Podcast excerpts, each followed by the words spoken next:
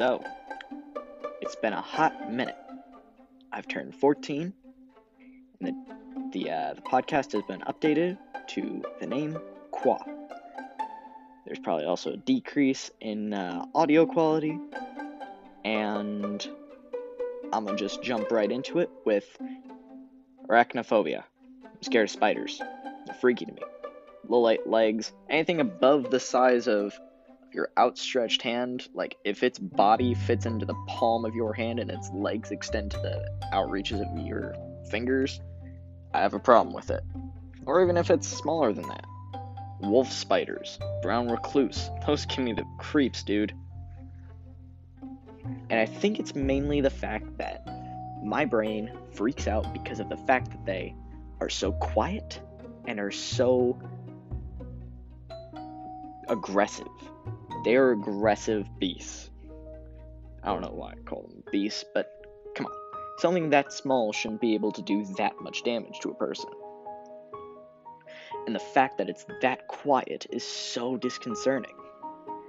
Concerning. Am I using these words right? Whatever. But unfortunately, the main thing that I have realized about spiders is that uh, they are not more scared of us because I will not attack a spider if it comes close to me. A spider, on the other hand, will gladly bite you and hang on because they they fear us. They are small creatures with these hard external bodies and lots of hair. Don't know why. It's not for warmth. You're gonna die in the winter, which is why which is another reason to enjoy winter months. But these things are the stealthiest little buggers ever. Arachnids. I don't care. All that I know is that they're scary and they shouldn't exist. A lot of people say, oh, but they're good for bug control. Yeah, so are several other insects. Like, for instance, uh, weevils, assassin bugs, things that won't murder humans as well. Dragonflies. Do you know that dragonflies are predators? Yeah, those guys are way cooler. They will swoop down and grab bugs out of the air and eat them mid hover. Dragonflies are the only bugs that can actually hover. And they can't walk. Their legs are just for perching.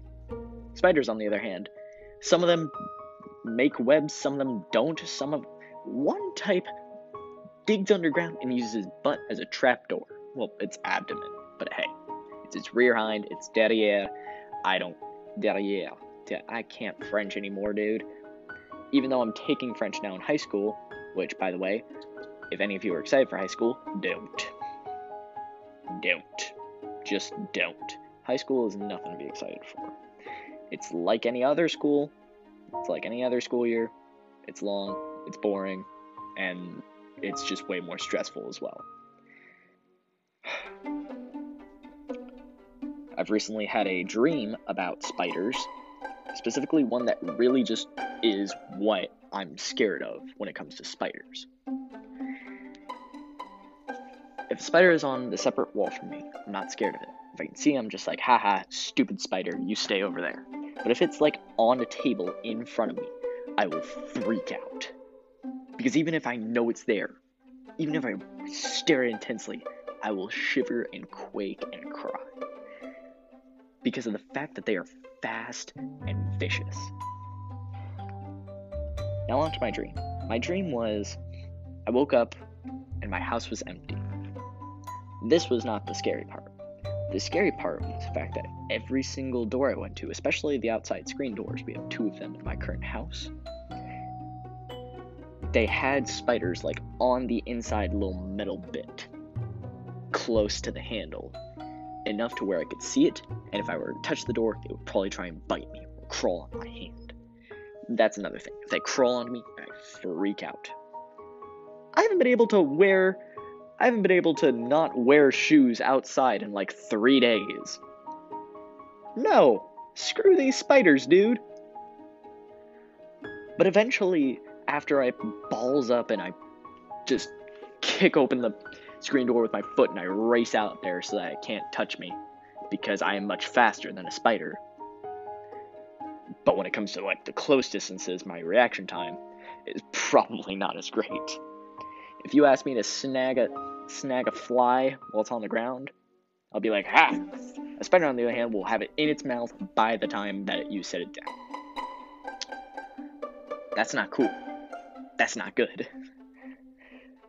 But eventually, I found where my dad was. He was talking to someone in one of these rooms.